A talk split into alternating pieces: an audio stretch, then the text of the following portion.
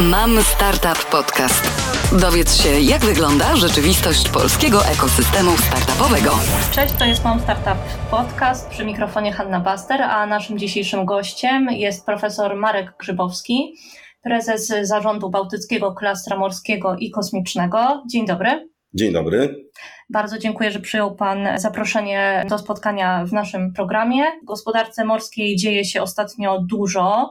E, no, choćby w końcu zgoda na ustawienie pierwszych wiatraków offshore. Mówiło się o nich dużo, ale oczywiście w gospodarce morskiej dzieje się dużo więcej. To są zmiany i jeżeli chodzi o napęd e, statków, musi on być bardziej e, zrównoważony, jakieś alternatywne paliwa. Logistyka się zmienia, e, rybołówstwo, też jeżeli chodzi o ochronę e, dna morskiego, o uprawy podwodne, no i też ostatnio sprawa obronności chodzi e, mocno w grę. Także dużo się dzieje, ale ja bym chciała na sam początek, panie profesorze, korzystając z tego, że ma pan tak długie doświadczenie, powiedział trochę o tym, jak zmieniała się gospodarka morska na przestrzeni ostatnich lat. Jakie pan takie kluczowe zmiany widzi, które zaszły w przeciągu ostatnich 10-15 lat? Dobrze, dziękuję bardzo za zaproszenie e, do tej rozmowy. Natomiast domyślam się, że portal jest bardzo otwarty i dociera do szerokiej grupy ludzi. Najpierw powiemy, czym jest gospodarka morska e, lub przemysły morskie. Niektórzy mówią przemysły morskie, niektórzy mówią e, gospodarka niebieska, blue economy.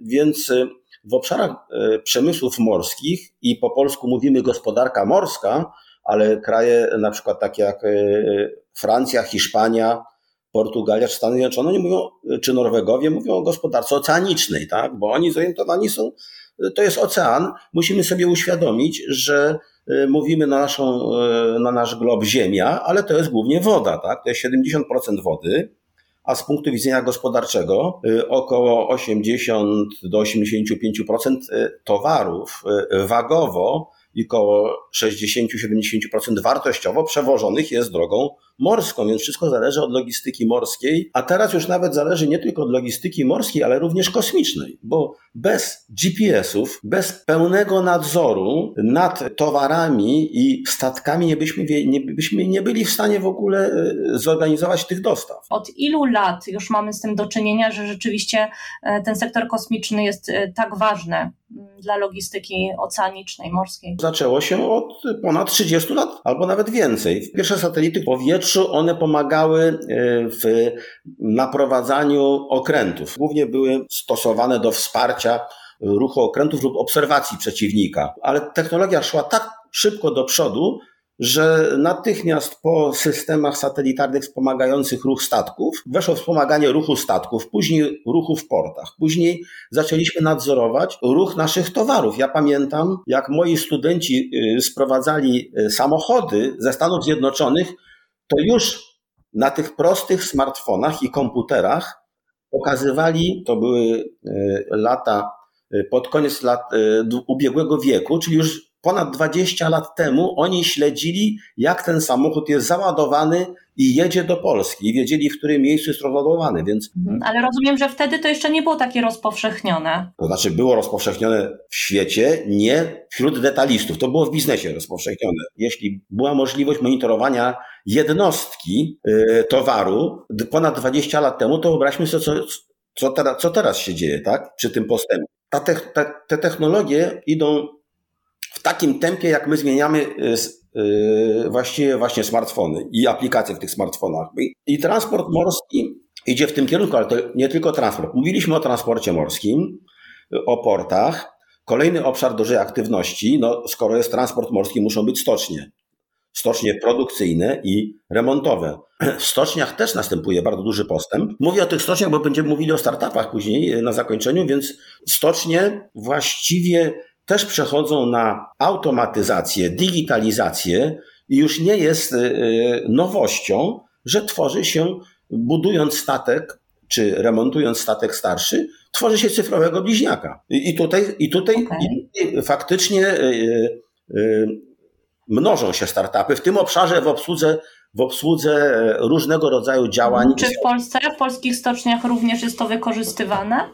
Tak, powiedzmy sobie, my mówimy o polskich stoczniach, bo one są w Polsce, ale praktycznie to są stocznie międzynarodowe. My produkujemy 95% produkcji statków jest na potrzeby y, przemysłu światowego, morskiego.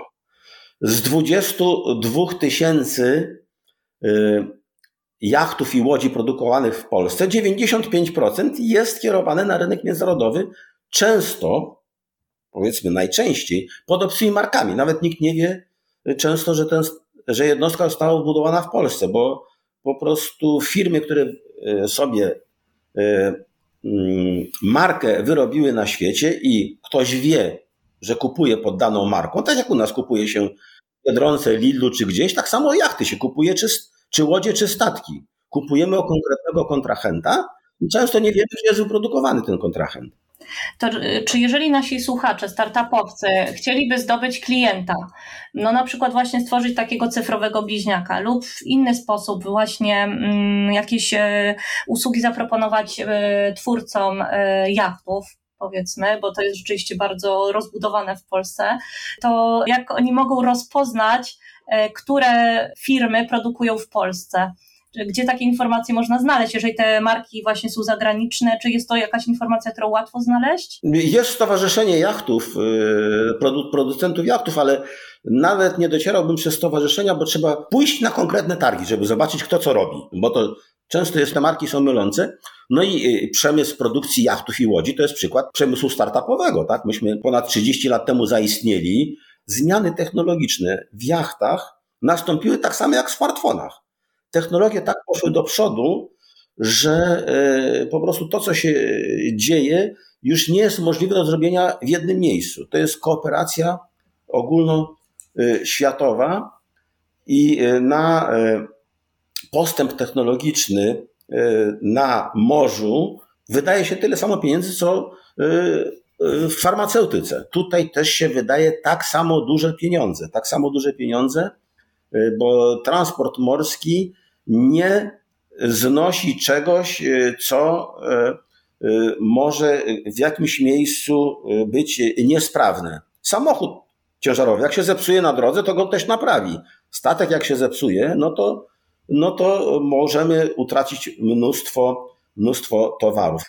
No i chciałam tutaj jakby dopełnić to, co Pan mówi, jakby to zaznaczyć, że tutaj jest dużo pieniędzy w tym sektorze z tego, co Pan mówi, więc startupy no, powinny się zainteresować e, tym obszarem. Później będziemy jeszcze mówić o tym, jak wychodzi ta współpraca startupów i e, przemysłu morskiego, bo tu profesor Grzybowski ma doświadczenie w tym. Natomiast no, na pewno warto tutaj to zaznaczyć, e, że, że jest tutaj ten potencjał. Panie profesorze, kolejny obszar, rybołówstwo, czy przechodzi Pan do jeszcze innego? W ogóle nie rybołówstwo, tylko produkcja żywności z morza, bo poławianie ryb to jest jeden z elementów, ale na przykład e, Norwegowie, jedni z czołowych producentów e, mm, ryb z farm wiatrowych w Europie, właściwie nie jedni, tylko czołowi po prostu producenci, my szczególnie znamy ich łososia, tak? Zaraz, yy, ryby z farm wiatrowych, może pan e, rozwinąć? Ryb, ryby z farm rybnych. Bo ja już myślałam, że pan mówi tutaj, że przy tych farmach wiatrowych się tworzą całe hodowle ryb. To znaczy, już jest w Norwegii w ten sposób, że farmy wiatrowe, farmy wiatrowe e, zapewniają e, energię zarówno farmom rybnym, i portom, które obsługują farmy rybne, jak już połączono farmy wiatrowe z stanowiskami, gdzie jest na morzu offshorem wydobyciem ropy, tak? Także, także y, zaczynają to wszystko razem, razem kojarzyć, ponieważ y, Norwegowie farmy rybne wyprowadzają w morze z, z miejsc śródlądowych, y, dlatego że no powiedzmy farby rybne w zamkniętych fiordach okazało się, że też zanieczyszczyły, zanieczyszczyły te fiordy. O tym się wiele nie mówi, ale te fiordy już ciężko oczyścić. I stąd farmy rybne wyprowadzane są na zewnątrz. Produkcja żywności sztuczna zaczyna być istotnym elementem zaopatrzenia w żywność i domyślam się, że będzie tak, będzie tak e, coraz dalej, ponieważ e, e, farmy rybne są bardzo wydajne i ekonomiczne No i będzie tak jak z żywnością, z produkcją żywności, z, pro, z produkcją mięsa, że inaczej nie da się utrzymać naszego y, wyżywienia niż y, korzystając, korzystając z produkcji sztucznej ryb. My w klastrze też współpracujemy z klastrem Zielona Brama, który eksperymentuje z wprowadzeniem tego, co już jest powszechne w wielu krajach i mocno rozwinięte, czyli akwafoniką. Co to takiego, akwafonika? E, akwafonika tym się różni od e, farm rybnych, że ryby hodowane są w zamkniętych zbiornikach. To, co ryby wydalają, jest pompowane razem z wodą do roślin, korzystają y, z tych y, y, mm, odpadów, wchłaniają je i w cyklu zamkniętym z powrotem woda jest oczyszczona w 95%. To są cykle zamknięte. I to też jest pole do popisu dla polskich startupów, bo tego w Polsce nie ma, a technologie już są, technologie już są opanowane i my pracujemy Y, z jednym z klastrów tutaj y, na Pomorzu, klastrem Zielona Brama, żeby jeszcze dodatkowo wykorzystać energię do zasilania tego cyklu produkcji ryb i zielonej żywności, energię odnawialną, czyli z, ze słońca, wiatru i y, energię y, bio, z biomasy. I to już są trzy źródła, które w polskich warunkach mogą zapewnić odpowiednią ilość energii, żeby w cyklu zamkniętym produkować żywność. Tutaj też wspieramy klaster Zielona Brama, żeby, żeby to sfinalizować. Jeżeli chodzi właśnie o startupy, to patrząc na tego typu projekty, to gdzie pan y, konkretnie, profesor, widzi tutaj największe zapotrzebowanie, gdzie, gdzie te startupy no, najbardziej by się przydały? Przydałyby się zarówno w produkcji takich urządzeń w cyklu zam- produkujących w cyklu zamkniętym, E, zresztą startup e, w Zielonej Bramie e, zbudował właśnie system zasilania z biomasy, tak? To startup, start, startup to budował, tak? Także tutaj jest wiele obszarów, które można wejść, ale też na pewno dla startupu, który chciałby opracować system sterowania, bo tutaj potrzebne jest wsparcie producenta systemem informatycznym. Tutaj Y, są miejsca, żeby y, zaistnieć w tym obszarze w produkcji żywności. Oczywiście y, potrzeby na większą skalę i większe farmy rybne, które są sprzężone z farmami wiatrowymi, a więc produkcją energii, no tutaj już muszą być rozwiązania o większej skali, bo tu też system zarządzania energią i informatyczny system zarządzania energią jest, jest, bardzo, jest bardzo ważny.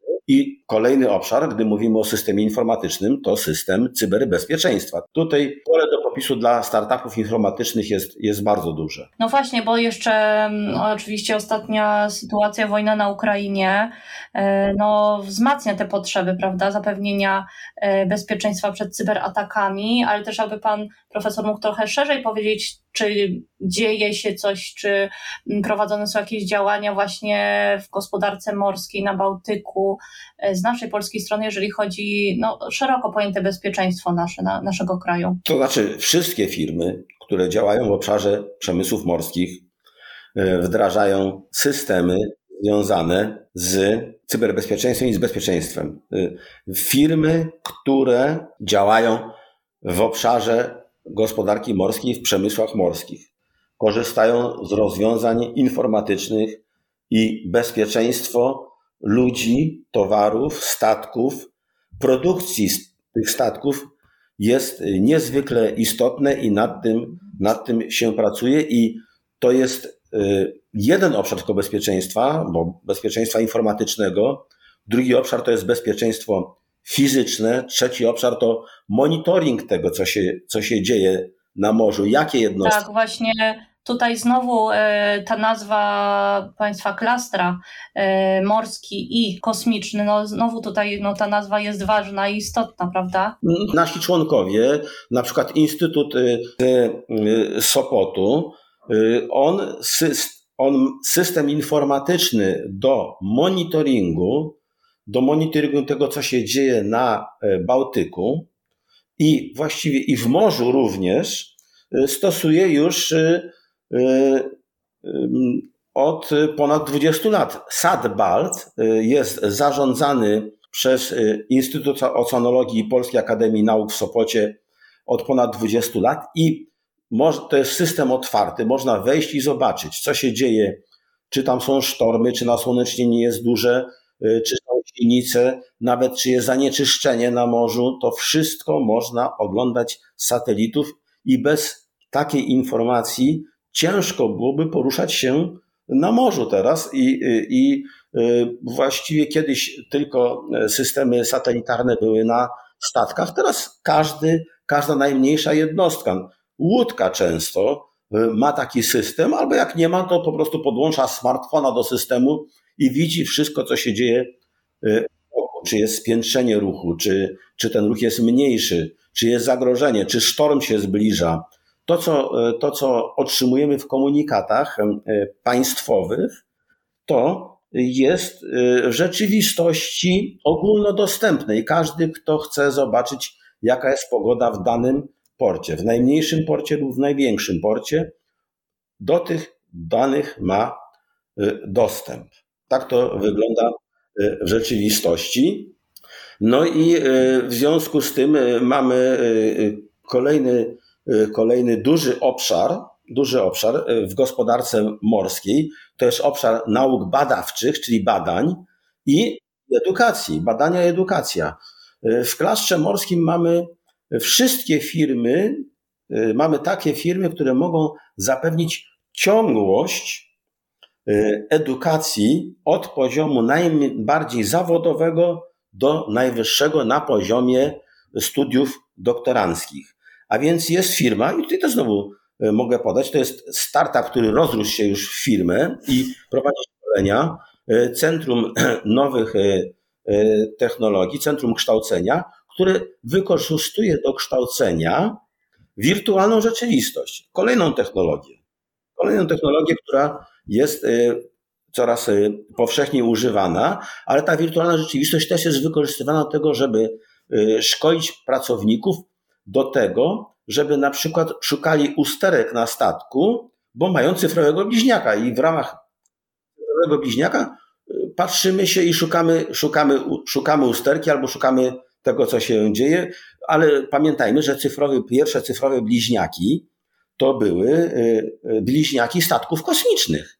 Więc my te technologie kosmiczne przenosimy, transferujemy w obszar różnego rodzaju e, przemysłów e, morskich i wykorzystujemy. A więc startup, e, który szkoli w sposób zawodowy, jeden obszar. Drugi to jest szkoła morska. Jest szkoła morska w Gdyni prywatna, która też była startupem. Oni zaczynali od, od kilku kursów, teraz mają około 200 kursów różnego typu, także na farmy offshore i farmy rybne. A to ciekawe, że to zapotrzebowanie aż tak wzrosło. Wzrosło, zapotrzebowanie utrzymuje się cały czas na wysokim poziomie, ponieważ liczba statków rośnie. I gdy szkoła startowała 30 lat temu, ta szkoła morska w Gdyni, jako startup, no to mieliśmy, nie mieliśmy tak rozbudowanych i, i farm rybnych, i farm wiatrowych, i, statku, i statków była jedna czwarta mniej. Teraz mamy e, ponad 120 tysięcy statków. Y, certyfikaty na statki trzeba odnawiać y, co dwa, trzy lata albo na niektóre obszary co roku. Ludzi trzeba szkolić od nowa. Wielu ludzi wychodzi, no ci, którzy zaczynali 30 lat temu, już teraz są na emeryturach, tak? Więc. Coraz więcej statków, jak Pan mówi, e, no to z jednej strony taki przeciętny Polak pewnie może się zdziwić, bo powie, no przecież rybołówstwo takie tradycyjne, e, no mówi się, że upada, e, jeżeli chodzi o polskie wybrzeże, o polskich rybaków, ale rozumiem, że Pan bardziej mówi tutaj o tym międzynarodowym handlu, tak? Oni, oni produkują, w cudzysłowie mówiąc, ludzi na rynek międzynarodowy, bo nie ma certyfikatów lokalnych ani krajowych. Y, pamiętajmy o tym, że nastąpiła specjalizacja w statkach. I to nie jest tak, że jak wyszkolimy kogoś na zbiornikowiec do przewozu skroplonego gazu, to on schodzi w porcie i wchodzi na kontenerowiec. Dlatego ten popyt na szkolenia jest tak duży.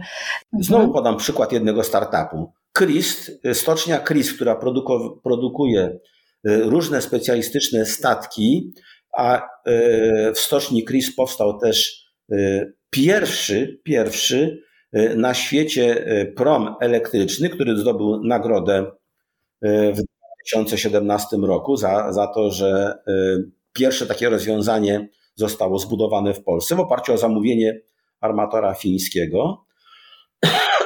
Chris też 30 lat temu był stocznią, był stocznią, był startupem. Oni budowali dosłownie, jak, mówi, jak mówią założyciele i prezesi tej stoczni, że e, budowali statek na nabrzeżu i w krzakach i dopiero jaki to jest duży statek, to był, że to był 80-metrowy statek, to zobaczyli dopiero jak on wyjechał na wybrzeże. E, I e, został zwodowany na ponton, wyposażony i poszedł do odbiorcy skandynawskiego. A więc na bazie przemysłu stoczniowego, na bazie transportu morskiego powstało wiele startupów w obszarze gospodarki morskiej, na przykład firm logistycznych, firm spedycyjnych, które zajmowały się spedycją morską, bo spedycją morską zajmowały się tylko firmy państwowe. Ludzie, którzy tam się wyszkolili, założyli własne firmy i to były często firmy jedno, dwu, trzyosobowe, typowe startupy, które weszły na rynek i zaczęły ten rynek obsługiwać. To samo stocznie. Część inżynierów założyło własne przedsiębiorstwa, pracując, y, gdy stocznie, gdy stocznie zaczęły nam znikać, albo jeszcze nawet wcześniej, jeszcze stocznie pracowały, a oni już zakładali firmy. Taką firmą, takim startupem jest też Hydromega, y, którą założył inżynier ze stoczni Gdynia i y, zaczął produkować urządzenia hydrauliczne na statki, a ponieważ znali, że to jest solidny inżynier, też firma praktycznie pięcioosobowa, startup, zaczął nagle się rozwijać, y, zaczęli zamawiać u niego urządzenia najbardziej doświadczeni i uznani y, mm, operatorzy i producenci na świecie.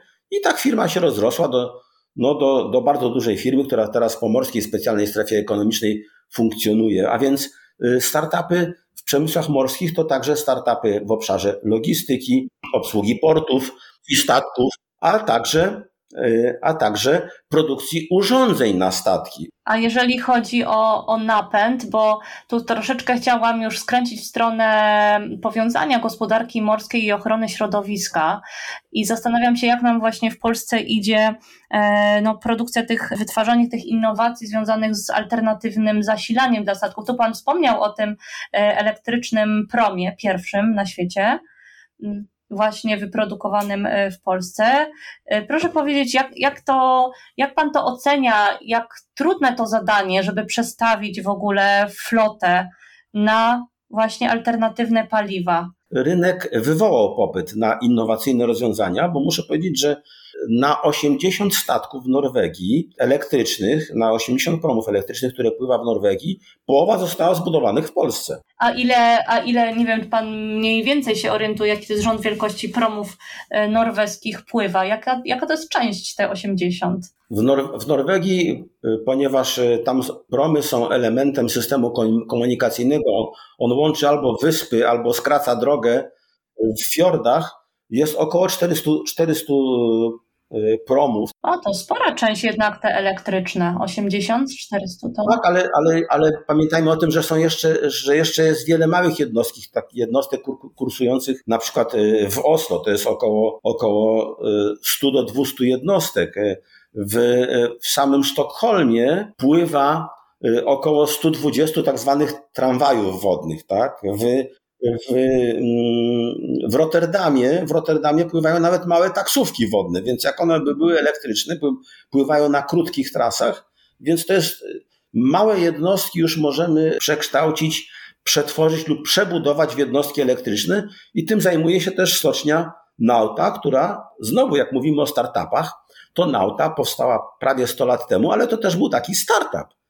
Kilku, kilku Polaków postanowiło budować w Polsce statki, założyło założyło stocznię przed wojną w 1938 roku. W 1939 zdobyli kontrakt i budowali, budowali jednostkę. No niestety nie zdążyli skończyć tej jednostki przed wybuchem wojny, ale stocznia Nauta jest przykładem tego, że startupu długo żyjącego, tak? Bo najczęściej bywa tak, że wiele startupów powstaje, później znika, a tutaj mamy przykład takiego startupu, który powstał przed wojną i jego działalność została wznowiona po wojnie i 100 lat funkcjonuje, a więc jak będziemy mówili o startupach, czy długo startup może żyć na terenie Polski? Mamy przykład że może. Tak? Przejdźmy jeszcze e, tak e, na sam koniec e, tak omawiania tych sektorów, bo czas już trochę nas goni, a jeszcze chciałabym porozmawiać o, o startupach samych. Chciałam jeszcze zapytać o właśnie energetykę offshore. I jak Pana zdaniem, jak mocno on zmieni polską gospodarkę morską? No, z tego co czytałam, wiem, że do 2040 roku 19% energii produkowanej w Polsce ma pochodzić właśnie z offshore, więc wydaje się, że to będzie no, jakaś gigantyczna inwestycja, czy też gigantyczny wpływ na polską gospodarkę morską? To znaczy y, nawet nie gospodarkę morską i nie polską, bo y, musimy zaznaczyć taką rzecz. Dotychczas w Polsce energetyka to bazowała y, na węglu, do dzisiaj bazuje na węglu i energetyka i produkcja energii odbywa się na południu Polski. I my przechodzimy transformację jakościową i później ilościową, bo przenosimy energetykę na Y, wodę i jednocześnie jeszcze powstaje w Choczewie elektrownia jądrowa. I to bezpieczeństwo energetyczne Polski przeniesie się na północną część, czyli w rejon wybrzeża y, Morza Bałtyckiego, a jak będzie bezpieczeństwo energetyczne Polski, no to pamiętajmy o tym, że jesteśmy w systemie energetycznym Unii Europejskiej, to poprawia się też bezpieczeństwo energetyczne regionu Morza Bałtyckiego i regionu Europy Środkowej. Także my budując energetykę wiatrową na morzu, budując elektrownię jądrową, zmieniamy cały układ i centra bezpieczeństwa energetycznego kraju. I znowu tutaj pytanie o startupy. Startupy będą miały miejsce w rozwoju właśnie tych energetycznych, lokalnych społeczności i we wspieraniu systemu energetycznego w miejscach lokalnych i na pewno dla ludzi, którzy będą chcieli coś e, zrobić e, interesującego i nowego i twórczego, będzie duży obszar aktywności. Ponieważ, e, jak mówimy o startupach, na wybrzeżu mówiliśmy o tym, że no, znika powoli rybołówstwo, ale ja uczestniczyłem i wspierałem wielu rybaków, którzy przekształcali swoją działalność przy pomocy projektów i tworzyli startupy w postaci startupu turystycznego, budowali, y, przebudowywali y, statki rybackie na statki do transportu ludzi lub do lub statki, które, na których były restauracje lub w ogóle uruchamiali działalność turystyczną, a więc to też startupy, które Y, tworzone były 15-20 y, lat temu, dzisiaj w dalszym ciągu funkcjonują. Pamiętajmy o tym, że startupy muszą, mogą być nie tylko w informatyce, ale mogą być też i w turystyce, i w produkcji żywności, y, bo powstało wiele nowych fabryk, które przetwarzają łososia i inne ryby, i inne przetwory rybne, które są sprowadzane z całego świata. I te, i te startupy teraz są dużymi fabrykami, które, które eksportują wyroby na e, mm, rynek Unii Europejskiej. My jesteśmy, my dostarczamy około 20% przetworzonych e, produktów rybnych na rynek Unii Europejskiej, a więc to jest dosyć, dosyć duży udział, o którym też e, niewiele się mówi i to wszystko jest w wyniku startupów. Ludzie mieli doświadczenie, schodzili schodzili ze statków rybackich, nie mieli co robić, uruchamiali fabryki, które Dobrze, przetwarzały... Że to się, ta zmiana, ta transformacja y, się udaje i, i że ci rybacy nie zostają zupełnie bez pracy. Jeżeli Mielibyśmy teraz spróbować podsumować szanse dla startupów, bo omówiliśmy tu sobie je bardzo szeroko. E, jeżeli chodzi o monitoring, nawigację statków, o budowę statków, o edukację, e, to rozszerzona rzeczywistość, o cyberbezpieczeństwo, e, o budowę offshore elektrowni wiatrowych.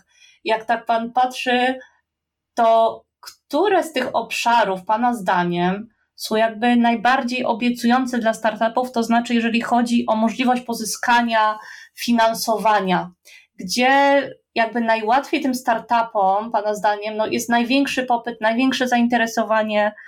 Czy da się wskazać taki obszar z tego bardzo szerokiego spektrum? Najłatwiej zaistnieć, e, e, zaistnieć e, w logistyce, ale liczy się przede wszystkim doświadczenie i wiedza. I z mojego doświadczenia, zarówno jeśli chodzi o transport morski, bo ludzie zakładali firmy od, od jednego, dwóch statków i dzisiaj, te, dzisiaj kilka statków y, funkcjonuje, dzisiaj kilka firm funkcjonuje w przewozach morskich, które były jeszcze 20-30 lat temu startupami.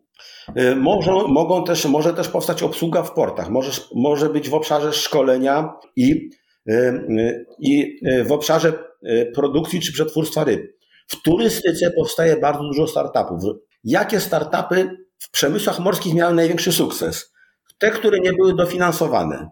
Tam, gdzie sami się finansowali, przedsiębiorcy, te startupy przetrwały, przetrwały i działają.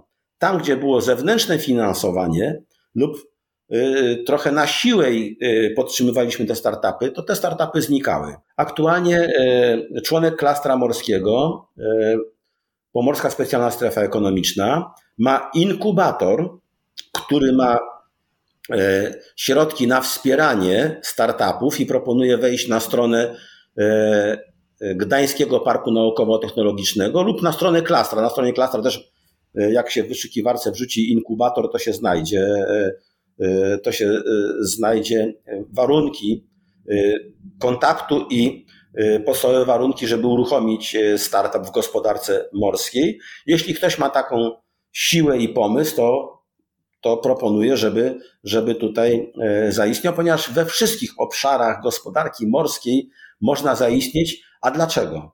Dlatego, że ta gospodarka jest międzynarodowa. Rynek lokalny polski nie jest w stanie często wchłonąć pomysłu startupowca. Natomiast rynek międzynarodowy może ten rynek wchłonąć, a klaster morski ma dobre kontakty z silnymi klastrami e, e, w Europie, z klastrem e, francuskim, luksemburskim, holenderskim, hiszpańskim, portugalskim i klastrami norweskimi i z regionu Morza Bałtyckiego, z Finlandii, ze Szwecji i Danii, więc proponuje się do nas zgłosić, jeśli ktoś chciałby nawiązać kontakty, to podpowiemy, do kogo się zgłosić i pomożemy w nawiązaniu kontaktów, bo ważniejsze w startupie jest nie tyle, żeby dostać pieniądze, tylko żeby znaleźć dobry rynek. No tak, z tego, z tego co Pan mówi, e, no to rzeczywiście jest to bardzo duży atut dla startupów, żeby właśnie wejść tutaj w sektory gospodarki morskiej, no bo to jest od razu umiędzynarodowienie, a globalizacja produktu, no to dla startupu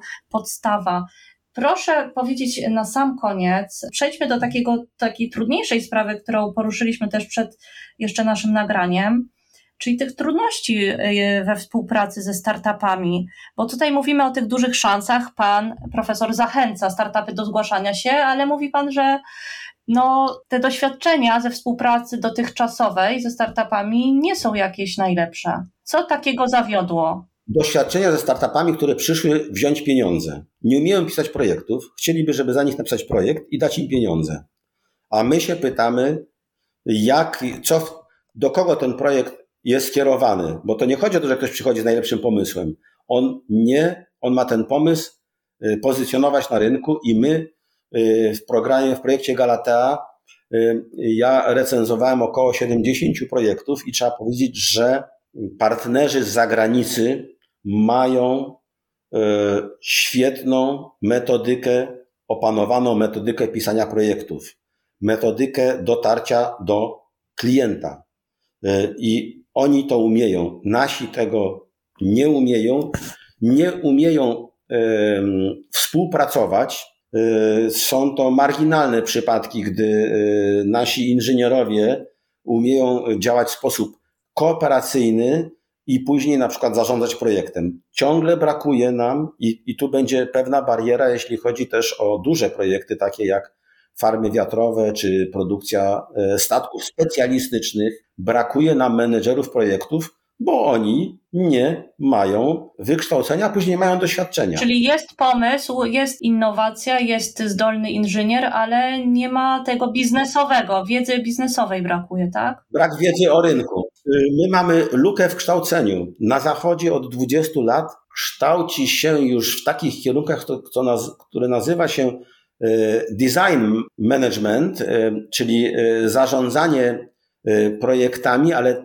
tam na studiach e, technicznych już jest bardzo dużo wiedzy, bardzo dużo wiedzy technicznej obudowuje się wiedzą e, z marketingu, zarządzania projektami i zarządzania finansami. U nas tego brakuje. U nas na studiach technicznych koncentrujemy się głównie na, e, na wiedzy technicznej. W związku z tym mamy bardzo dobrych inżynierów. Ci inżynierowie są kupowani przez firmy międzynarodowe. Y, tutaj duże firmy międzynarodowe mają ośrodki z inżynierami y, nawet w Gdańsku.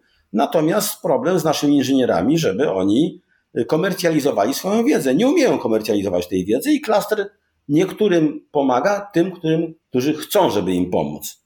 Nie umieją pisać projektów i nie umieją komercjalizować wiedzy. My mamy kontakt z rynkiem międzynarodowym, mam, wiemy jak pisać projekty, wiemy jak E, komercjalizować tą wiedzę i zapraszamy do kontaktu. Bardzo dziękuję za rozmowę, za wszelkie przekazane ważne informacje dla startupowców, dla naszych słuchaczy. Naszym gościem był profesor Marek Grzybowski. Dziękuję serdecznie. Dziękuję bardzo. Sprawdź inne odcinki Mam Startup Podcast na Spotify, YouTube, Apple Podcast i Google Podcast.